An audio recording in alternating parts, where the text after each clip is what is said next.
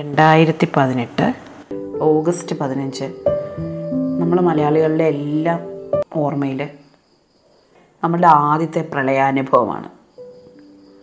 ഇതിന് മുമ്പ് പ്രളയങ്ങൾ ഉണ്ടായിട്ടില്ലെന്നല്ല. എന്റെ ജീവിതത്തിൽ ഇതിന് മുമ്പ് പ്രളയങ്ങൾ ഉണ്ടായിട്ടുണ്ട്. ഞാൻ പാണ്ടനാട്ടുകാരിയാണ് ചെങ്ങന്നൂർ പാണ്ടനാട്ടുകാരി എന്റെ സ്വന്തം വീടാണ് പാണ്ടനാട്ടിൽ അവിടെ പ്രളയം ഉണ്ടായിട്ടുണ്ട്. ഞാൻ ചെറിയ കുട്ടിയായിരിക്കുമ്പോൾ പ്രളയം വന്നിട്ടുണ്ട്. വീടിന്റെ മുറ്റത്തൊക്കെ വെള്ളം കയറിയിട്ടുണ്ട് അത് വലിയ സന്തോഷമായിരുന്നു. അത് ദുഃഖമായ ആൾക്കാരില്ലെന്നല്ല. ഒരു വെള്ളപ്പൊക്കം കൊണ്ട് ദുഃഖം അനുഭവിക്കുന്ന എല്ലാ ആൾക്കാരെയും ഓർത്തുകൊണ്ട് തന്നെ പറയുകയാണ് ഞങ്ങൾക്കൊക്കെ. അത് സന്തോഷമായിരുന്നു. എന്റെ വീടിന്റെ പറമ്പിന്റെ ഒരതിര് പമ്പയാണ്. എല്ലാ വർഷവും പമ്പ പറമ്പിന്റെ അറ്റത്ത് വന്ന് ഒന്ന് തുള്ളി തുളുമ്പി നിന്നിട്ട് അങ്ങ് തിരിച്ചു പോകും. ഒന്നോ രണ്ടോ വർഷങ്ങളിൽ മാത്രമേ ഉള്ളത് ഇങ്ങനെ തുളുമ്പി ഒഴുകി പറമ്പിൽ കൂടി നിരന്ന് ഒഴുകിപ്പോയത്. പക്ഷേ അങ്ങനെ ഒഴുകിപ്പോയ ഓർമ്മ പോലും നമുക്ക് വളരെ സന്തോഷമുള്ള കാര്യങ്ങളായിരുന്നു. ചെറിയ കുട്ടികളായിരുന്നു അന്ന്. കളിക്കാം സ്കൂളിൽ പോകണ്ട. എന്റെ അനിയത്തിമാരുന്ന് ചെറിയ കുട്ടികളായിരുന്നു. ഞാനും ചെറിയ കുട്ടിയായിരുന്നു. അനിയത്തിമാർ എന്നെക്കാളും ചെറിയ കുട്ടികളായിരുന്നു. അപ്പോൾ ഏറ്റവും ഇളയ ആളെ അവൾക്കന്ന് ഒന്നോ രണ്ടോ വയസ്സേ പ്രായമുള്ളൂ. അവളെ ഒരു വലിയ ചരുവത്തിൽ വെച്ച് ഞാനും എന്റെ നേരെ ഇളയ അനിയത്തിയും കൂടെ തള്ളിക്കൊണ്ട് പറമ്പിലൊക്കെ നടക്കുമായിരുന്നു വലിയ ഒഴുക്കൊന്നുമില്ല. ഞാനൊരു ദിവസം രാവിലെ പല്ല് തേക്കുമ്പോൾ കിണറ്റുകരയിൽ കൂടെ വലിയൊരു മീൻ പൊളഞ്ഞു പോകുന്നത് കണ്ടു. വെള്ളത്തിന്റെ അകത്തെ ഒഴുക്ക് നിലച്ച് കഴിഞ്ഞാൽ പിന്നെ വെള്ളം നല്ല തെളിഞ്ഞ വെള്ളമായിരിക്കും. അപ്പോൾ വീടിനകത്തുള്ള പാത്രങ്ങളും തുണികളും എല്ലാം മുറ്റത്തിട്ട് നനച്ച് ടെറസിൽ വെച്ച് ഉണക്കിയെടുക്കും. അങ്ങനെയൊക്കെ വളരെ സന്തോഷകരമായ ഒരു കാലമായിരുന്നു അത്. ആൺകുട്ടികൾ റോഡിൽ കൂടി ചങ്ങാടം ഓടിക്കും. ഒരുപാട് ആൾക്കാർ വെള്ളപ്പൊക്കം കാണാൻ വരും. വലിയ ആൾക്കാർക്ക് അതൊക്കെ വലിയ ബുദ്ധിമുട്ടൊക്കെ ഉണ്ടാക്കുമായിരുന്നായിരിക്കാം ചിലപ്പോഴൊക്കെ. പക്ഷെ നമുക്ക് വളരെ സന്തോഷമായിരുന്നു കുട്ടികൾ എന്നുള്ള നിലയിൽ. വെള്ളം നമ്മളെ അങ്ങനെ പേടിപ്പിച്ചിട്ടേ ഇല്ല. അപ്പോൾ പറഞ്ഞു വന്നത് പ്രളയത്തെ നമ്മളൊരിക്കലും പേടിച്ചിട്ടേ ഇല്ല. പിന്നെ ഉള്ളത് ഈ രണ്ടായിരത്തി പതിനേഴ് പ്രളയകാല അനുഭവത്തെ പറ്റി പറയാൻ വരുമ്പം ഈ കാര്യം മാത്രമല്ല എനിക്ക് പറയാനുള്ളത്. മറ്റൊരു കാര്യമുള്ളത് എന്നെ കല്യാണം കഴിച്ചു കൊണ്ടുവന്നത് മാവേലിക്കരയ്ക്കാണ്. മാവേലിക്കരയ്ക്കും കായംകുളത്തിനും ഇടയ്ക്കാണ് എന്റെ വീട്. ഇവിടെയും ഒരിക്കലും വെള്ളപ്പൊക്കം ഉണ്ടായിട്ടില്ല. പാടം കവിഞ്ഞ് വെള്ളം മുറ്റത്തൊക്കെ വന്നിട്ട് പോകുന്നല്ലാതെ ഒത്തിരി ഒന്നും വെള്ളം വരാറില്ല. മാത്രമല്ല കഴിഞ്ഞ കുറേ വർഷങ്ങളായിട്ട് ഓണത്തിന് ഞങ്ങൾ തിരുനെൽവേലിയിൽ ആർ എം കെ വി പോയിട്ടാണ് ഓണക്കോടി എടുക്കുന്നത്. അതൊരു വലിയ സന്തോഷമാണ്. കാരണം ഞങ്ങളെ സംബന്ധിച്ച് ഒരുപാട് ഉത്തരവാദിത്തങ്ങളും ഒരുപാട് പങ്കപ്പാടുകളൊക്കെ ഒരു ജീവിതമാണ്. ഞങ്ങൾക്ക് ഒരുപാട് പുറത്ത് പോകാനോ അല്ലെങ്കിൽ യാത്ര പോകാനോ ഒന്നുമുള്ള ഒരു സാഹചര്യമില്ല. ഞങ്ങൾക്ക് കുറേ ദിവസത്തേക്ക് വീട്ടിൽ നിന്ന് മാറി നിൽക്കാനേ പറ്റില്ല. അപ്പോൾ വല്ലപ്പോഴുമെങ്കിലും ഒരു ദിവസത്തേക്ക് ഒന്ന് ദൂരേക്കൊക്കെ ഒന്ന് പോവുക എന്നുള്ളത് ഞങ്ങളെ സംബന്ധിച്ചൊരു വളരെ വലിയ കാര്യമാണ്. ഈ ഒരു പോക്ക് തന്നെ ഒരുപാട് കള്ളങ്ങളും ഒക്കെ പറഞ്ഞ് സമ്മതിപ്പിച്ചിട്ടാണ് പോകുന്നത്. കാരണം ഇവിടെ ചേട്ടന്റെ വീട്ടിലാണെങ്കിൽ അങ്ങനെ പോകുന്നത് ഇഷ്ടമല്ല. അപ്പോൾ അച്ഛനോടും അമ്മയോടും ഞങ്ങൾ തിരുനെൽവേലിക്ക് പോവാണ് ഓണക്കോടി എടുക്കാൻ പോവാണ് എന്നൊക്കെ പറഞ്ഞാൽ വഴക്ക് പറയുകയോ അല്ലെങ്കിൽ ഇഷ്ടപ്പെടാതെ ഇരിക്കുകയോ ഒക്കെ ചെയ്യും. അവരെ അങ്ങനെ വിഷമിപ്പിക്കേണ്ടാത്തതുകൊണ്ട് അവർ വേറെ വീട്ടിലാണ് താമസം. എല്ലാ ദിവസവും രാവിലെയും വൈകിട്ടും ചേട്ടൻ അവിടെ പോയി ഹാജർ വെച്ചേ പറ്റൂ. അതുകൊണ്ട് നാളെ രാവിലെ ഞാൻ വരില്ല. എനിക്ക് എവിടെയെങ്കിലും കേസിന്റെ ആവശ്യത്തിന് പോകാനുണ്ട് എന്നൊക്കെ ഒരു കള്ളം പറഞ്ഞിട്ടാണ് ഞങ്ങൾ ഈ യാത്രയ്ക്ക് തുടങ്ങുന്നത്. അതും ഞങ്ങൾ അവധി ദിവസങ്ങളിൽ പോകാറില്ല.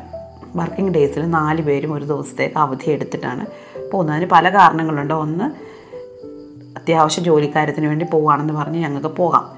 രണ്ടാമത്തെ കാര്യം അന്ന് തിരക്ക് കുറവായിരിക്കും. ആർ എം കെ വിയിലും തിരക്ക് കുറവായിരിക്കും. പോകുന്ന വഴിയിലുള്ള കാര്യങ്ങളിലെല്ലാം ഞങ്ങൾക്ക് വലിയ തിരക്കില്ലാതെയും ബുദ്ധിമുട്ടില്ലാതെയും കാര്യങ്ങൾ നടത്താൻ പറ്റും. അതുകൊണ്ട് അവധി ദിവസങ്ങൾ അല്ലാത്ത ദിവസങ്ങൾ നോക്കി വർക്കിംഗ് ഡേയ്സ് നോക്കി ഇങ്ങനെ കള്ളമൊക്കെ പറഞ്ഞിട്ടാണ് ഞങ്ങൾ ഇറങ്ങുന്നത്. തിരിച്ചു വരുമ്പോൾ എന്തായാലും വൈകിട്ട് താമസിക്കും. അപ്പോൾ നേരത്തെ വിളിച്ച് പറയും ഇതാ ഞങ്ങൾ ഇത്തിരി ലേറ്റായി പോയി അതുകൊണ്ട് ഇന്ന് വൈകിട്ട് വരില്ല എന്നൊക്കെ പറഞ്ഞ് അന്നത്തെ ദിവസം ഞങ്ങൾ രക്ഷപ്പെടും. അപ്പോൾ ഈ ആർ എം കെ വിയിൽ പോകുന്നത് വലിയൊരു സന്തോഷമായിട്ട് ആഘോഷമായിട്ടൊക്കെയാണ്. തലേന്ന് ഞങ്ങൾ പ്ലാൻ ചെയ്ത് സാധനങ്ങളൊക്കെ എടുത്ത് വെച്ച് ഡ്രസ്സ് എടുക്കുന്നത് അടുത്ത ബന്ധുക്കൾക്കെല്ലാം വളരെ സന്തോഷമായിട്ട് ഞങ്ങൾ ഡ്രസ്സ് എടുക്കും. ഭയങ്കര സന്തോഷമാണത്. അപ്പോൾ തലേ വർഷം മുതലേ ഓണം എന്ന് പറഞ്ഞിട്ട് ഒരു ഓണം കഴിഞ്ഞാൽ ഉടനെ അടുത്ത ഓണത്തിലേക്കുള്ള സമ്പാദ്യം ഞങ്ങൾ തുടങ്ങും. എല്ലാവരുടെയും ലിസ്റ്റ് എടുത്ത് വെക്കും. അവർക്കൊക്കെ ഏറ്റവും ചേരുന്ന ഏറ്റവും നല്ല ഡ്രസ്സ് നോക്കി എടുക്കുന്നതൊക്കെ ഞങ്ങളെ സംബന്ധിച്ച് വളരെ സന്തോഷമുള്ള കാര്യമാണ്. കാരണം വർഷത്തിലൊരിക്കലും നമ്മൾ ഇവർക്കെല്ലാം എടുത്തു കൊടുക്കുന്നുള്ളൂ. അപ്പോൾ അവർക്ക് ഏറ്റവും നല്ലത് തന്നെ എടുത്തു കൊടുക്കണമെന്ന് വിചാരിച്ചിട്ടാണ് ഇങ്ങനെയൊക്കെ ചെയ്യുന്നത്. അപ്പോൾ രാവിലെ ഒരു ആറു മണിയാകുമ്പോൾ ഇറങ്ങുവാണെങ്കിൽ ഇവിടുന്ന് അതായത് ഞങ്ങളുടെ വീട്ടിൽ നിന്ന് തിരുനെൽവേലിക്ക് ഏകദേശം ഒരു നൂറ്റി അറുപത്തിയഞ്ച് കിലോമീറ്ററോളം ഉണ്ട്. അപ്പോൾ പോകുന്ന വഴിക്ക് പത്തനാപുരമൊക്കെ കഴിഞ്ഞിട്ട് റോഡ് സൈഡിൽ ഒരു ചെറിയ അരുവി പോലെ ഒരു പടമൊക്കെ കെട്ടിയ സ്ഥലമുണ്ട്. അവിടെ ഒന്ന് നിർത്തി കയ്യും കാലുമൊക്കെ ഒന്ന് കഴുകി ഒന്ന് ഫ്രഷായിട്ട് പിന്നെ അവിടെ നിന്ന് വിട്ട് തെന്മല എക്കോ ടൂറിസത്തിനടുത്തെത്തി അവിടെ ഒന്ന് വണ്ടി നിർത്തി. അവിടെ ഒരു ചെറിയ ചായക്കടയിൽ നിന്ന് ഒരു ഗ്ലാസ് ചായ വെള്ളവും കുടിക്കും. പിന്നെ അവിടെ നിർത്താനുള്ള പ്രധാന കാരണം അവിടെ അപ്പോൾ ക്ലീനിങ് ഒക്കെ കഴിഞ്ഞ് തുറക്കാൻ പോകുന്ന സമയമായിരിക്കും. അവിടെ ട്രാവലേഴ്സിന് വേണ്ടിയിട്ട് ഒരു ടോയ്ലറ്റ് ഉണ്ട്. നല്ല ടോയ്ലറ്റാണ് അപ്പോൾ അതൊക്കെ ഒന്ന് യൂസ് ചെയ്തിട്ട് പിന്നെ അവിടെ നിന്ന് പോയി കുറച്ചുകൂടെ കഴിഞ്ഞ് ആര്യങ്കാവ് കഴിയുമ്പോഴത്തേക്ക് റോഡ് സൈഡിൽ കുറേ ദൂരത്തേക്ക് വീടുകളൊന്നും ഇല്ലാത്ത ഒരു സ്ഥലമുണ്ട്. ഒരു വശത്ത് അരുവിയും മറ്റേ വശത്ത് കുത്തനെയുള്ള കയറ്റവുമായിട്ടൊരു വഴിയാണ് അവിടെ റോഡ് സൈഡിൽ എവിടെയെങ്കിലും സൗകര്യമുള്ളിടത്ത് വണ്ടി നിർത്തി ഞങ്ങൾ പൊതിഞ്ഞുകൊണ്ട് വന്ന ബ്രേക്ക്ഫാസ്റ്റ് ഞങ്ങൾ അവിടെ എവിടെയെങ്കിലും ഇരുന്ന് കഴിക്കും. എല്ലാ വർഷവും ഇതേ പാറ്റേണിൽ തന്നെയാണ് പോകുന്നത് അതും കഴിഞ്ഞിട്ട് അവിടുന്ന് വണ്ടി വിട്ടാൽ ഞങ്ങൾ പിന്നെ കുറ്റാലത്തെ വണ്ടി നിർത്തും. കുറ്റാലത്ത് എത്തിയാൽ കുറ്റാലത്ത് വെള്ളച്ചാട്ടത്തിൽ വർക്കിംഗ് ഡേ ആയതുകൊണ്ട് വലിയ തിരക്കൊന്നും കാണത്തില്ല. ഒരു എട്ടര ഒൻപത് മണിയൊക്കെ ആകുമ്പോഴത്തേക്ക് അവിടെ എത്തും. അവിടെ എത്തുകയാണെങ്കിൽ ഇവരെല്ലാവരും കുളിക്കും. ഞാൻ നോക്കി നിൽക്കും. മൂന്ന് പേരും അവിടെ വെള്ളത്തിലിറങ്ങി ഒന്ന് കുളിച്ചിട്ട് ഒന്ന് ഫ്രഷായി ഡ്രസ്സ് മാറി. പിന്നെ അവിടുന്ന് കുറ്റാലത്ത് തന്നെ ബെൽമങ്കി എന്ന് പറയുന്നൊരു റെസ്റ്റോറന്റ് ഉണ്ട്. സ്ഥിരമായിട്ട് അവിടെയാണ് രാവിലെ ഫുഡ് കഴിക്കുന്നത്. അവിടെ നിന്ന് വിശാലമായിട്ടൊരു ബ്രേക്ക്ഫാസ്റ്റ് കഴിക്കും. നമ്മൾ വഴിയിൽ നിന്ന് കുറച്ചേ കഴിക്കുന്നുള്ളൂ. അപ്പോൾ ബെൽമങ്കിയിൽ നിന്ന് നന്നായിട്ട് ഫുഡ് കഴിക്കും. മാത്രമല്ല ബെൽമങ്കി പോകാനുള്ള കാരണം അവിടുത്തെ കുറച്ച് വലിയ പാർക്കിംഗ് ഏരിയ ഉണ്ട്. നമുക്കൊന്ന് നടക്കുകയൊക്കെ ചെയ്യാം. അവിടെ ഒരു കുറച്ച് പ്ലേ ഏരിയ ഉണ്ട്. പിള്ളേർ അവിടെ നിന്ന് കളിക്കും. അത് കഴിഞ്ഞിട്ട് അവിടുന്ന് ഞങ്ങൾ വണ്ടി വിട്ടാൽ പിന്നെ തിരുനെൽവേലി എത്തിയിട്ടേ വണ്ടി നിർത്താറുള്ളൂ. പോകുന്ന വഴിയിലൊക്കെ ഈ തോട്ടങ്ങൾ ഉള്ളി ഒക്കെ തോട്ടങ്ങൾ കുഞ്ഞുങ്ങൾ കണ്ടിട്ടില്ലാത്തതുകൊണ്ട് അവിടെയൊക്കെ വണ്ടി നിർത്തി അവരെയൊക്കെ ഒന്ന് കാണിച്ചിട്ട് നേരെ തിരുനെൽവേലിക്ക് എത്തും തിരുനെൽവേലി എത്തുമ്പോഴത്തേക്ക് ഉച്ചയാവാറാവും ഉച്ചയാവുമ്പോഴത്തേക്ക് ഒരു തവണ ഞങ്ങൾ നെല്ലയ്യപ്പ ടെമ്പിളിൽ ഒന്ന് കയറിയായിരുന്നു. ഒരുപാട് വിശാലമായ ടെമ്പിളായതുകൊണ്ട് ഒരുപാട് സമയം പോകും. നമുക്ക് ഒരു ദിവസം ആകപ്പാടെ കയ്യിലുള്ളൂ. അതുകൊണ്ട് അങ്ങനെ അധികം ടൈം കളയാനില്ല.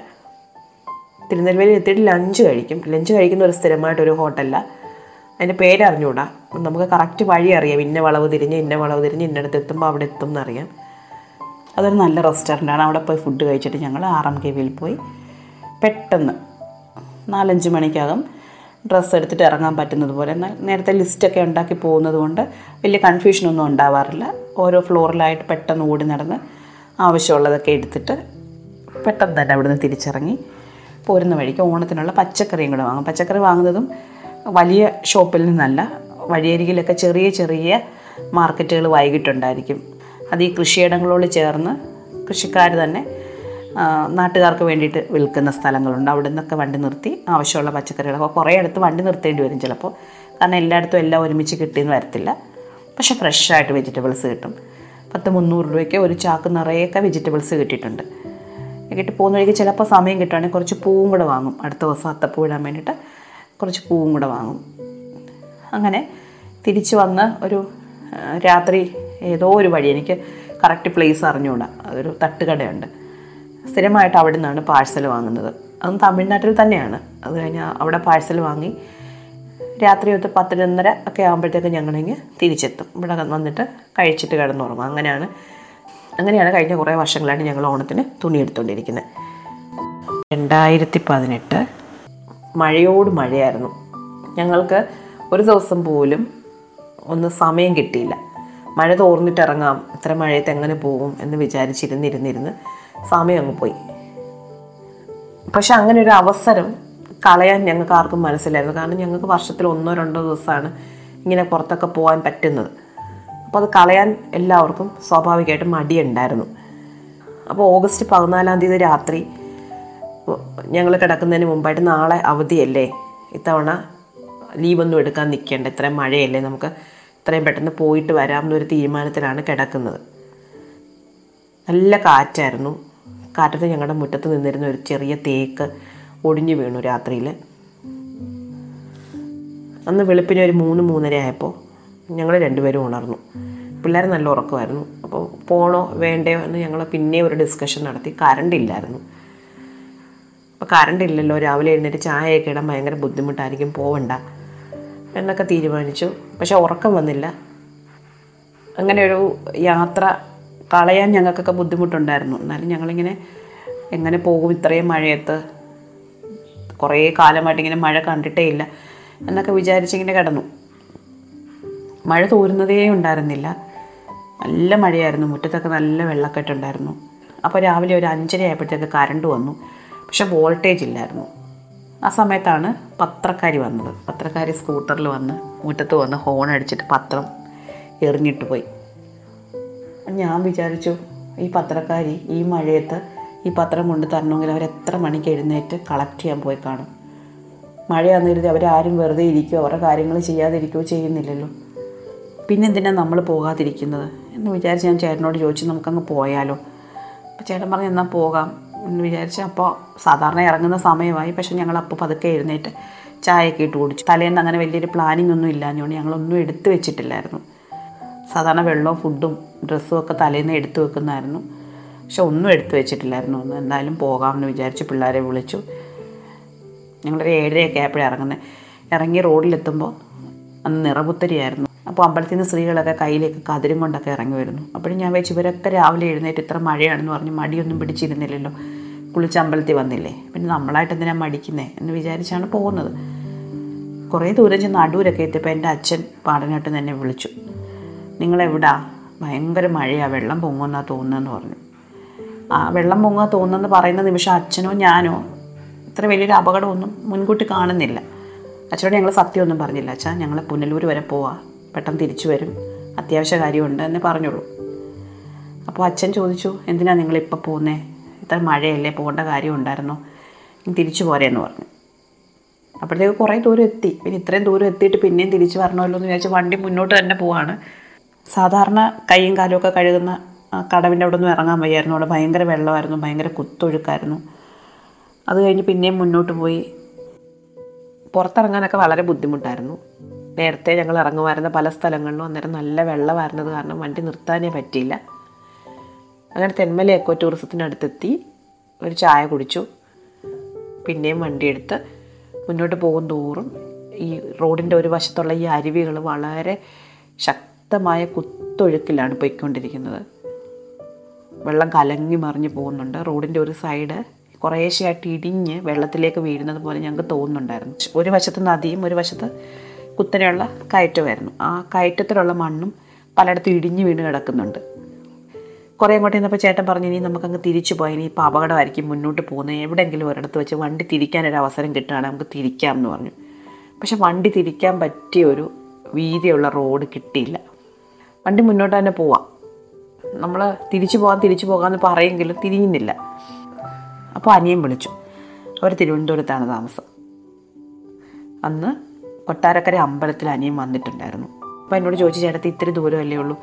ഒന്നര മണിക്കൂറിന്റെ ഡ്രൈവ് അല്ലേ ഉള്ളൂ? ഞാൻ പോയി അച്ഛന്റെ അമ്മയും വിളിച്ച് അങ്ങ് തിരുവനന്തപുരത്ത് കൊണ്ടുപോട്ടെ റിസ്ക് എടുക്കണ്ടെന്ന് പറഞ്ഞു. അപ്പോൾ ഞാൻ ചെങ്ങന്നൂരേക്ക് വിളിച്ച് അച്ഛനോട് പറഞ്ഞു അച്ഛാ ബിജു വരുന്നുണ്ട്. അച്ഛൻ ബിജുവിന്റെ കൂടെ അങ്ങ് പൊക്കോ തിരുവനന്തപുരത്തിന്.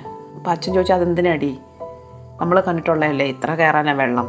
ഇവിടെ കുഴപ്പമൊന്നുമില്ല വെള്ളം ഇതുവരെ കയറിയിട്ടൊന്നുമില്ല അവിടെ നിൽക്കുന്നതേ ഉള്ളൂ. പക്ഷേ കയറുമെന്നാണ് തോന്നുന്നത് ഇങ്ങനെ മഴ നിൽക്കാതെ മുറിയാതെ പെയ്യുമല്ലേ അതുകൊണ്ട് വെള്ളം കയറുമായിരിക്കും കുഴപ്പമില്ല. എപ്പോഴും കയറുന്നത് പോലൊക്കെ ഉള്ളൂ എന്ന് പറഞ്ഞു. അപ്പോൾ ചേട്ടന്റെ എന്റെ ഇന്ന് ഫോൺ മേടിച്ചിട്ട് അച്ഛനോട് പറഞ്ഞു അച്ഛൻ എന്തായാലും നിങ്ങൾ ഒറ്റയ്ക്കല്ലേ? പ്രായമുള്ളവർ ഒറ്റയ്ക്കല്ലേ? അതുകൊണ്ട് നിങ്ങൾ നിൽക്കേണ്ട നിങ്ങൾ തിരുവനന്തപുരത്തിന് അങ്ങ് പൊക്കോ. ഞങ്ങൾ പുനലൂരിൽ നിന്ന് തിരുവനന്തപുരത്ത് വന്നിട്ട് നിങ്ങളെ കണ്ടോളാം. എന്നിട്ട് ഞങ്ങൾ തിരിച്ചു പോകത്തുള്ളൂ എന്ന് പറഞ്ഞു. അങ്ങനെ അച്ഛനെ പറഞ്ഞ് സമ്മതിപ്പിച്ചിട്ടാണ് ഞങ്ങൾ പിന്നെയും മുന്നോട്ട് പോകുന്നത്.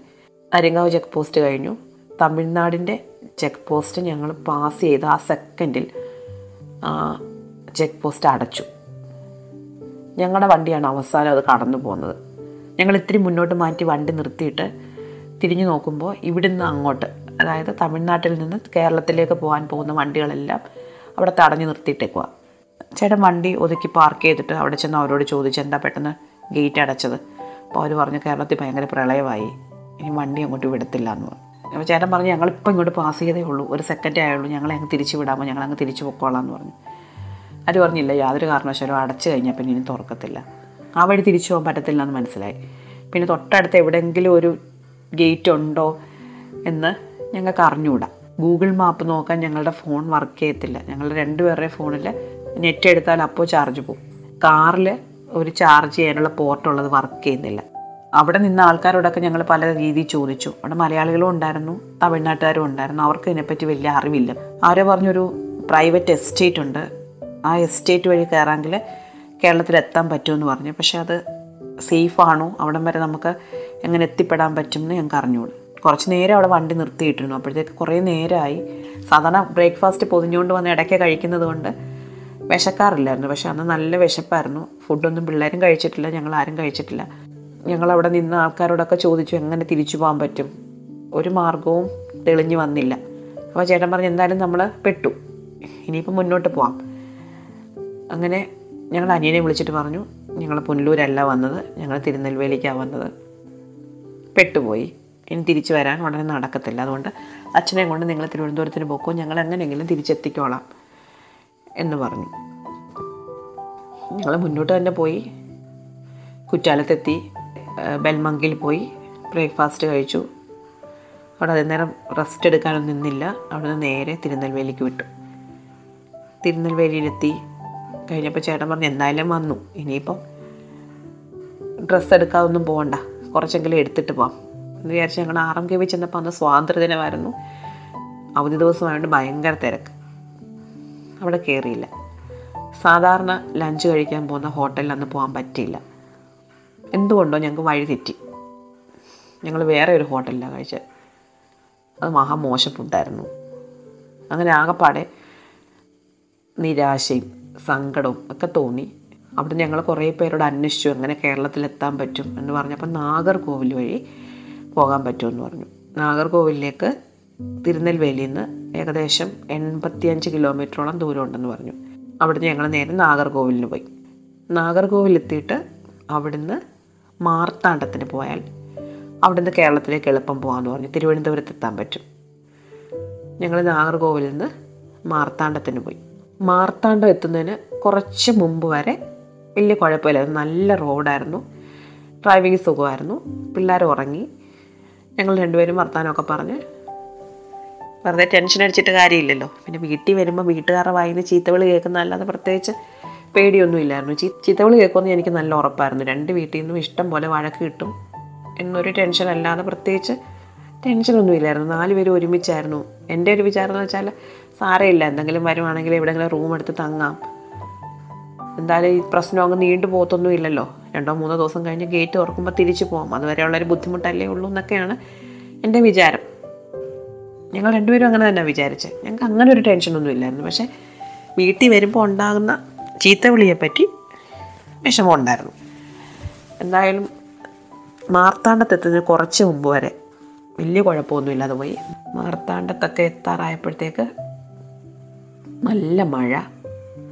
മെയിൻ റോഡ് അടച്ചിരിക്കുകയായിരുന്നു. ആരൊക്കെയോ ഏതൊക്കെയോ വഴി കാണിച്ചു തന്നു. ആ വഴിയൊക്കെ ഞങ്ങൾ പോയി. ആ വഴിയൊക്കെ പോയിട്ട് എങ്ങും എത്തിയില്ല. കുളച്ചലൊക്കെ എനിക്ക് ഓർമ്മയുണ്ട്.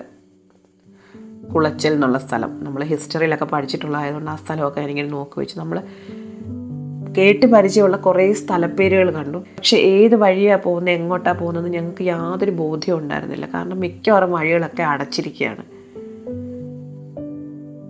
ആൾക്കാർ പറയും ഈ വഴി പോ ആ വഴി പോകുമ്പോൾ മാർത്താണ്ടത്തെത്താന്ന് പറയും. ആ വഴി കുറേ ദൂരം ചെല്ലുമ്പോഴത്തേക്ക് വേറെ ആരെങ്കിലും പറയും അവിടെ അടച്ചു തിരിച്ചു പോകുന്നു പറയും.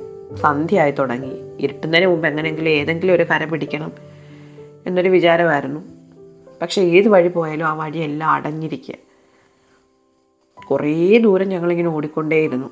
അങ്ങനെ പോകുമ്പം വേറെ ഒരു കാറ് ഞങ്ങളുടെ ഒരു മാരുതി സ്വിഫ്റ്റ് ആയിരുന്നു. ഒരു മാരുതി റിറ്റ്സും ഇതേപോലെ കിടന്ന് കറങ്ങുന്നുണ്ടായിരുന്നു. അപ്പോൾ ഏതോ ഒരു ജംഗ്ഷനിൽ ഞങ്ങൾ വണ്ടി നിർത്തിയപ്പം ആ വണ്ടിയിലെ ആൾ വന്ന് പരിചയപ്പെട്ടു ആയവരും ഇങ്ങനെ കുടുങ്ങിപ്പോയതാണ്. അവർക്കും കേരളത്തിൽ തന്നെ തിരിച്ചെത്തണം. തിരുവനന്തപുരത്ത് എങ്ങനെയെങ്കിലും എത്തണം. പിന്നെ ഞങ്ങൾ രണ്ട് കാറും കൂടായി ഒരുമിച്ചായി യാത്ര. ആ കാറിൽ നിറയെ ആൾക്കാരുണ്ടെന്ന് അതിന് ഓർമ്മ. ഞാൻ ആരൊക്കെയാണെന്ന് കണ്ടില്ല. ഇരുട്ടായി തുടങ്ങിയിരുന്നു അപ്പോൾ അങ്ങനെ അവരും ഞങ്ങളും കൂടെ കണ്ട വഴികളിൽ കൂടെ ഒക്കെ ആൾക്കാർ പറയുന്നത് കേട്ട് പോവുകയും തിരിച്ചു വരികയൊക്കെ ചെയ്ത് എങ്ങനെയോ ഞങ്ങൾ മാർത്താണ്ടത്തെത്തി മാർത്താണ്ടത്തെത്തിയതോടെ അവിടെ ബ്ലോക്കായി. അവിടുന്ന് പിന്നെ മുന്നോട്ട് പോകാൻ പറ്റില്ല. റോഡ് ഫുള്ളായിട്ട് ആയി എന്ന് ആൾക്കാർ പറഞ്ഞു. ഞങ്ങൾ മാർത്താണ്ടത്ത് ഒരു വലിയ ജംഗ്ഷനിൽ വണ്ടി നിർത്തിയിട്ടിട്ടാണ് ഈ കാര്യങ്ങൾ അന്വേഷിച്ചുകൊണ്ടിരിക്കുന്നത്. അവിടെ നിന്ന് എങ്ങോട്ട് പോകണമെന്ന് അറിഞ്ഞുകൂടാ നല്ല രാത്രിയായി. ഏകദേശം ഏഴെട്ട് മണിയോളം ആയി. പുറയിലത്തെ കാറുകാരനും ഉണ്ട് ഞങ്ങളും ഉണ്ട്. ചേട്ടൻ പലയിടത്തും വണ്ടി നിർത്തിയിട്ട് ഇറങ്ങിപ്പോയിട്ട് ഓട്ടോ ഓടിക്കുന്ന ആൾക്കാരോടും ടാക്സി ഡ്രൈവർമാരോടുമാണ് ഈ വഴി ചോദിക്കുന്നത്. എങ്ങനെ ചെറിയ വഴികളിൽ കൂടെ എത്താൻ പറ്റും? അങ്ങനെ ചോദിച്ചുകൊണ്ടിരുന്നപ്പോൾ ഒരാൾ വന്നിട്ട് പറഞ്ഞു സാറേ ഞാൻ നെടുമങ്ങാടിന് പോവാണ്. ബൈക്കിലാണ്. എന്റെ പുറകെ വരാമെങ്കിൽ ഞാൻ അവിടെ എത്തിച്ചേരാമെന്ന് പറഞ്ഞു. അയാളൊരു ചുവന്ന ഷർട്ടിട്ട ഒരാളായിരുന്നു. അയാളുടെ ഫേസ് ശരിക്ക് കണ്ടില്ല. കാരണം നല്ല ഇരുട്ടായിരുന്നു. റോഡിലൊന്നും വെട്ടം ഉണ്ടായിരുന്നില്ല. കറണ്ടൊന്നും ഉണ്ടായിരുന്നില്ല. അയാൾ വന്നൊരു ബൈക്കിന്റെ ബാക്കിൽ കയറി. ബൈക്കിന്റെ ഫ്രണ്ടിൽ വേറൊരാളായിരുന്നു. അവർ ബൈക്ക് ഓടിച്ചു തുടങ്ങി ഞങ്ങൾ ആ ബൈക്കിന്റെ പുറകെ പോയി. മെയിൻ റോഡിൽ കൂടെ തന്നെ പോയിക്കൊണ്ടിരുന്നത്. കുറച്ച് ദൂരം വരെ പുറകിലത്തെ റിറ്റ്സുകാരുണ്ടായിരുന്നു പിന്നെ അവരെ കാണാതായി. അവർ വന്നില്ല. പക്ഷെ ഞങ്ങൾക്ക് വെയിറ്റ് ചെയ്യാൻ പറ്റില്ലായിരുന്നു. കാരണം ഞങ്ങൾ വെയിറ്റ് ചെയ്താലേ മുന്നിൽ പോകുന്ന ആൾക്കാരെ മിസ്സായി പോകും അതുകൊണ്ട് ഞങ്ങൾ മുന്നോട്ട് തന്നെ പോയി. കുറേ കഴിഞ്ഞിട്ട് അവർ ഒരു ഇടവഴിയിലോട്ട് ഇറങ്ങി. പിന്നെ ഇരുട്ടിലോട്ട് തന്നെ ഈ ബൈക്ക് പോയിക്കൊണ്ടിരിക്കുക നമ്മളിങ്ങനെ പുറകെ പോവാം. വളരെ വീതി കുറഞ്ഞ ടാറിടാത്ത നാട്ടുവഴികളിൽ കൂടെ ഒരു പരിചയവും ഇല്ലാത്ത വഴികളിൽ കൂടെ ഈ ആൾ ബൈക്കിങ്ങിൽ പോയിക്കൊണ്ടിരിക്കാൻ ഞങ്ങൾ അതിന്റെ പുറകെ പോവാം. ഇടയ്ക്കൊരു സ്ഥലത്തെത്തിയപ്പോൾ ചേട്ടൻ പറഞ്ഞോടോ ഈ വണ്ടി അങ്ങ് കേടായി പോയാൽ നമ്മൾ പെട്ടുപോയി. ഇവിടെ എന്ത് ചെയ്യും? ആരെയും പരിചയമില്ല. കറണ്ടൊന്നും ഇല്ലാത്തതുകൊണ്ട് ഒന്നും കാണാൻ വയ്യ. ഏത് വഴിയാണ് പോകുന്നതെന്ന് അറിയാൻ വയ്യ. എന്ന് കരുതി നമ്മളൊത്തിരി ടെൻഷനൊന്നും അടിച്ചൊന്നുമില്ല. ആ ബൈക്കിന് പുറകെ അങ്ങ് പോയിക്കൊണ്ടേയിരുന്നു. അപ്പോൾ ഇടയ്ക്കൊരു വളവ് തിരിഞ്ഞപ്പോൾ ഈ ബൈക്ക് കാണാതായി. കുറേ നേരത്തേക്ക് ബൈക്ക് കണ്ടില്ല. രണ്ട് മൂന്ന് വഴികൾ തിരിയുന്നുണ്ടായിരുന്നു. എങ്ങോട്ട് തിരിയണമെന്ന് അറിയാൻ പറ്റും ഞങ്ങൾ അവിടെ ഇങ്ങനെ നിർത്തിയിട്ടിരുന്നപ്പോൾ ആ ബൈക്ക് തിരിച്ചു വന്നു. ഞങ്ങളെ കാണാഞ്ഞിട്ട് അവർ തിരിച്ചു വന്ന് പിന്നെയും ഞങ്ങളെ വിളിച്ചുകൊണ്ട് പോയി. പിന്നെ കുറേ ദൂരത്തോളം ഇരുട്ടിലൂടെ ഞങ്ങളുടെ വണ്ടി ഇങ്ങനെ പോയിക്കൊണ്ടേയിരുന്നു. അങ്ങനെ കുറേ ദൂരം ചെന്നപ്പോൾ അത് പെട്ടെന്ന് നല്ല പ്രകാശമുള്ള ഒരു വഴിയിലേക്ക് ചെന്ന് കയറുന്നത് കണ്ടു. ഞങ്ങൾ തൊട്ട് പിന്നാലെ ചെന്ന് കയറി അത് നെടുമങ്ങാടായിരുന്നു. അത് വളരെ അത്ഭുതകരമായ ഒരു അനുഭവമായിട്ട് എനിക്ക് തോന്നി. ആ റിഡ്സിൽ വന്നവരെവിടെ പോയെന്ന് ഞങ്ങൾക്ക് മനസ്സിലായില്ല. കണ്ടില്ല പിന്നെ അവരെ. എന്തായാലും നെടുമങ്ങാട് എത്തിയതോടെ ഏകദേശം സമാധാനമായി. മെയിൻ റോഡ് എത്തിയല്ലോ കേരളത്തിലെത്തിയല്ലോ അങ്ങനെ രാത്രി ഒരു പതിനൊന്ന് മണിയൊക്കെ ആയപ്പോഴത്തേക്കും ഞങ്ങൾ തിരുവനന്തപുരത്ത് അനിയത്തിയുടെ വീട്ടിലെത്തി. അച്ഛനും അമ്മയും അവിടെ ഉണ്ടായിരുന്നു. അവിടെ എത്തുന്നത് വരെയും സ്ഥിതി ഇത്ര മോശമാണെന്ന് ഞങ്ങൾക്ക് മനസ്സിലായില്ലായിരുന്നു. ഇത്ര വലിയൊരു പ്രളയമാണ് വന്നത് ഞങ്ങളുടെ വീട് മുങ്ങിപ്പോയി എന്നൊക്കെ ഞാൻ അവിടെ വരുമ്പോഴാണ് അറിയുന്നത്. പലപ്പോഴും പിന്നീട് എന്നോട് പലരും ചോദിച്ചിട്ടുണ്ട് അന്ന് പോകേണ്ട വല്ല കാര്യം ഉണ്ടായിരുന്നു? അഹങ്കാരമല്ലേ കാണിച്ചതെന്ന്. അന്നൊത്തിരി വഴക്ക് കേട്ടു അത് പോട്ടെ. പക്ഷേ എനിക്കൊരിക്കലും അത് വേണ്ടായിരുന്നു എന്ന് ഇപ്പോഴും തോന്നുന്നില്ല. ഒന്നാമത്തെ കാര്യം എനിക്കെപ്പോഴും തോന്നുന്നത് അന്ന് അനിയൻ അച്ഛനെ വന്ന് വിളിച്ചുകൊണ്ട് പോകുന്നത് ഞങ്ങൾ അവിടെ ഇല്ലാഞ്ഞതുകൊണ്ടാണ്. ഞങ്ങൾ മാവേലിക്കരയിലുണ്ട് എന്നറിഞ്ഞിരുന്നെങ്കിൽ അവരൊരിക്കലും വന്ന് അച്ഛനെ വിളിച്ചുകൊണ്ട് പോകത്തില്ല. കാരണം ഞങ്ങൾ ഇത്ര അടുത്തുണ്ടല്ലോ. മാവേലിക്കരയും ചെങ്ങന്നൂരും തമ്മിൽ ഒരു പത്ത് കിലോമീറ്ററിന്റെ വ്യത്യാസമേ ഉള്ളൂ. അപ്പോൾ അഥവാ എന്തെങ്കിലും പ്രശ്നം ഉണ്ടെങ്കിൽ ഞങ്ങൾക്ക് ഓടിപ്പോയി വിളിക്കാൻ പറ്റുമല്ലോ എന്ന് വിചാരിച്ച് അവർ അച്ഛനെ അമ്മയും വിളിക്കാനുള്ള ചാൻസ് കുറവായിരുന്നു. ഞങ്ങളെ സംബന്ധിച്ചാണെങ്കിൽ വെള്ളപ്പൊക്കം ഞങ്ങളെയും അച്ഛനെ സംബന്ധിച്ച് വെള്ളപ്പൊക്കം അത്ര വലിയ കാര്യമൊന്നും അല്ലാത്തതുകൊണ്ട് ഞങ്ങൾ നോക്കിയിരുന്നേനെ. വെള്ളം പൊങ്ങിയിട്ട് അച്ഛനെയും അമ്മയും ഞങ്ങൾക്ക് പിന്നെ വിളിക്കാൻ പോകാൻ പറ്റില്ലായിരുന്നു. അത്രയ്ക്ക് പെട്ടെന്നാണ് വെള്ളം കയറിയത്. രണ്ടാമത് ഞങ്ങളത് ഒറ്റ നില വീടാണ് ചെങ്ങന്നൂരത്. മൂന്ന് പേര് അവിടെ മൂന്ന് പേരാവുള്ള മൂന്ന് പേരും പ്രായമുള്ളവരാണ് പെട്ടെന്ന് വെള്ളം കയറി വന്നിരുന്നെങ്കിൽ അവർ അപകടത്തിലായേനെ. അവർക്ക് പെട്ടെന്ന് ടെറസിലേക്കൊന്നും കയറാൻ പറ്റില്ല. പിന്നെ അവരഥവാ ടെറസിൽ കയറി പറ്റിയാൽ തന്നെ വീട് മുങ്ങി. തൊട്ടടുത്ത വീട്ടിലെ മൂന്നാൽ പേര് ഏകദേശം ഒരാഴ്ചയോളം ടെറസിന് മേളിൽ തന്നെ താമസിച്ചത്. വെള്ളം ഇറങ്ങുന്നത് വരെ ആവശ്യത്തിന് ഭക്ഷണവും വെള്ളവും ഒന്നുമില്ലാതെ ഒരു സൗകര്യങ്ങളും ഇല്ലാതെ അവർ ടെറസിന് മേളിൽ താമസിക്കേണ്ടി വന്നു. ഇത്രയും പ്രായമായ എന്റെ അച്ഛനും അമ്മയ്ക്കൊന്നും അങ്ങനത്തെ ഒരു സിറ്റുവേഷൻ അത്ര പെട്ടെന്ന് സർവൈവ് ചെയ്യാൻ പറ്റുമായിരുന്നു എന്ന് എനിക്ക് തോന്നുന്നില്ല. അതുകൊണ്ട് ഞാൻ പോയത് കൊണ്ടാണ് അവരങ്ങനെ പോയെന്ന് വിശ്വസിക്കാൻ എനിക്കിഷ്ടം. രണ്ടാമത്തെ ഒരു കാര്യം എന്റെ മക്കളെ സംബന്ധിച്ച് അതവർക്ക് വളരെ വലിയൊരു എക്സ്പീരിയൻസ് ആയിരുന്നു. അങ്ങനെ ഒരു എക്സ്പീരിയൻസ് ഉണ്ടായപ്പോൾ ഞങ്ങൾ നാലുപേരും ഒരുമിച്ച് നിന്ന് വളരെ രസകരമായിട്ട് ഇപ്പോൾ ആലോചിക്കുമ്പോൾ വളരെ തമാശയായിട്ട് തോന്നും. ഞങ്ങളതിനെ നേരിട്ട് തന്നെ അവരൊന്നും ഓർക്കും. കുട്ടികളുടെ ലൈഫിൽ ഇങ്ങനെയൊക്കെയുള്ള ഓർമ്മകൾ ഉണ്ടാകുന്നത് എപ്പോഴും നല്ലതാണെന്ന ഒരു അഭിപ്രായം എനിക്കുള്ളത്. അവർക്ക് ഓർമ്മകൾ ഉണ്ടായിരിക്കട്ടെ എപ്പോഴും സുഖമുള്ള ഓർമ്മകൾ മാത്രമല്ലല്ലോ. ഇങ്ങനെയുള്ള ടെൻഷനും കാര്യങ്ങളൊക്കെ അവരറി അവരറിയട്ടെ. പിന്നീട് ഒരുപാട് പേര് എന്നോട് ചോദിച്ചിട്ടുണ്ട് ഓ കഴിഞ്ഞല്ലോ ഇനിയിപ്പോൾ ഇങ്ങനെയൊന്നും പോകത്തില്ല മതിയായല്ലോ എന്ന്. മതിയായിട്ടൊന്നുമില്ല. ഇനി ഒരു അവസരം കിട്ടി ഇനിയും പോകും. പക്ഷേ ഞങ്ങൾക്ക് പോകാൻ പറ്റിയില്ല. അവസരം കിട്ടിയില്ല എന്നുള്ളത് വേറെ കാര്യം. രണ്ടായിരത്തി പതിനെട്ടും പത്തൊൻപതും ഒക്കെ ഞങ്ങളുടെ ലൈഫിൽ ഒത്തിരി ബുദ്ധിമുട്ടുകൾ നിറഞ്ഞൊരു കാലമായിരുന്നു. ഞങ്ങൾക്ക് വീട്ടിൽ നിന്ന് പുറത്തിറങ്ങാൻ പറ്റാത്ത അവസ്ഥയായിരുന്നു. ഞങ്ങളെ സംബന്ധിച്ച് എപ്പോൾ പുറത്തിറങ്ങാൻ പറ്റുന്നോ അപ്പോൾ ഞങ്ങൾ പുറത്തിറങ്ങിയിരിക്കും. പുറത്തിറങ്ങാൻ പറ്റാത്തതുകൊണ്ടാണ്. നമുക്ക് ചിറകുകളുണ്ട്. ആ ചിറകുകൾ നമ്മൾ കെട്ടിവെച്ചിട്ടൊന്നുമില്ല എപ്പോൾ നമ്മുടെ കൂടുകൾ തുറന്നു നമുക്ക് പറക്കാൻ പറ്റുമെന്ന് തോന്നുന്നു അപ്പം നമ്മൾ പറന്നിരിക്കും. അപ്പോൾ ഇതായിരുന്നു രണ്ടായിരത്തി പതിനേഴിലെ എന്റെ പ്രളയാനുഭവം. നിർത്തട്ടെ. നന്ദി നമസ്കാരം.